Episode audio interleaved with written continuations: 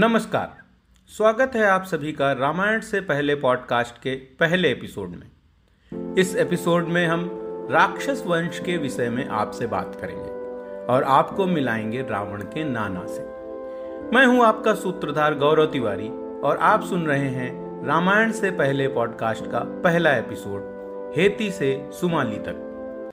जब प्रभु श्री राम ने महर्षि अगस्त से राक्षसों की उत्पत्ति के विषय में जानने हेतु प्रश्न किया तो अगस्त्य मुनि संशय में पड़ गए। अंतर्यामी होने के बाद भी स्वयं रघुनाथ उनसे यह बात क्यों पूछ रहे हैं? अगस्त्य मुनि को यह सोचकर बड़ा विस्मय हो रहा था। बहरहाल, उन्होंने प्रभु की लीला को समझने का प्रयास किए बिना रघुकुल दीपक की जिज्ञासा का निवारण करने हेतु उन्हें राक्षसों के बारे में बताना प्रारंभ किया। जब जगत पिता ब्रह्मा सृष्टि की रचना कर रहे थे, तब सबसे पहले उन्होंने जल की उत्पत्ति की। उसके बाद जल में निवास करने वाले जलीय जीवों का सृजन किया। इन जलीय जीवों को ब्रह्मा जी ने जल में रहने के साथ साथ उसका रक्षण व पूजन करने का भी आदेश दिया। तत्पश्चात जिन जीवों को रक्षण का दायित्व तो मिला, वे राक्षस कहलाए और जिनको पूजन का अथवा यक्षण का दायित्व तो मिला, वे यक्ष कहलाए। राक्षसों में हेति और प्रहेति नामक दो भाई हुए। दोनों भाइयों में प्रहेति धर्मात्मा स्वभाव का था और उसने सांसारिक सुखों का त्याग कर अपने लिए तपस्या के मार्ग को चुन लिया। वहीं हेती ने आगे चलकर अपने समुदाय का नेतृत्व किया और राक्षसों का राजा कहलाया। अत्यंत बलशाली और बुद्धिमान हेती ने स्वयं भय से विवाह किया, जिससे उसको विद्युत केश नाम का एक महापराक्रमी पुत्र प्राप्त हुआ। विद्युत केश के युवावस्था प्राप्त करने पर हेती ने उसका विवाह संध्या की दिव्य सुंदरी पुत्री साल कटंकटा से कर दिया। साल कटंकटा जैसी दिव्य सुंदरी को प्राप्त करने के बाद विद्युत केश सब कुछ छोड़ सर्वदा अपनी पत्नी के साथ समय बिताने लगा। वहीं दूसरी ओर राक्षस वंश के कुल दीपक युवराज विद्युत केश को पति के रूप में पाकर साल कटंकटा ने स्वयं को उसके प्रेम में पूरी तरह से डुबो दिया।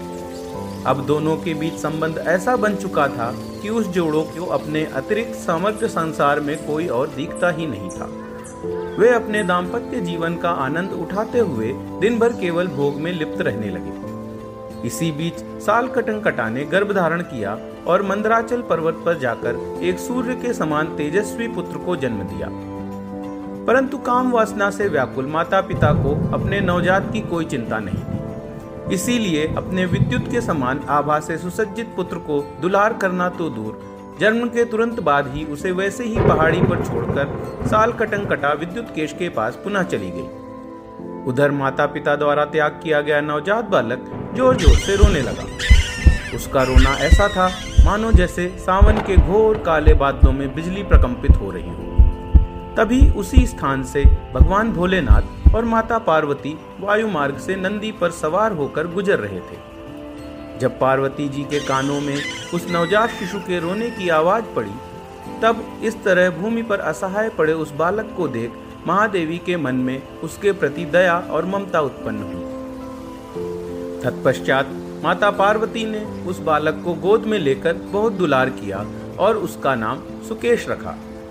फिर महादेवी ने सोचा कि बिना माता पिता के इतनी कम आयु वाला बालक इस संसार में भला कैसे जीवित रह पाएगा? इसीलिए उन्होंने महादेव से आग्रह कर उस नवजात को उसी क्षण उसकी माता साल कटंकटा की समान आयु वाला बना दिया।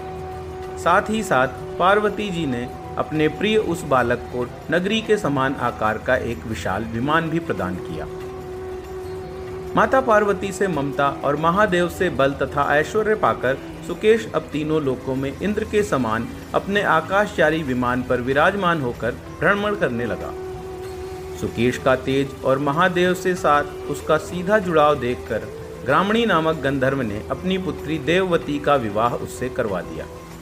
अपनी नैसर्गिक सुंदरता के कारण देववती को राक्षसों की लक्ष्मी भी कहा जाता था। और इसीलिए देववती को पाकर पार्वती जी के प्रिय सुकेश भी अब परिपूर्ण हो गए।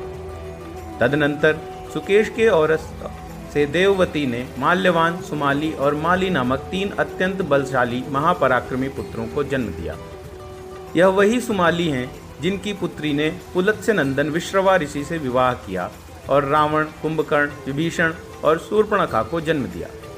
इस प्रकार सुमाली दशानंद रावण के नाना जी हुए।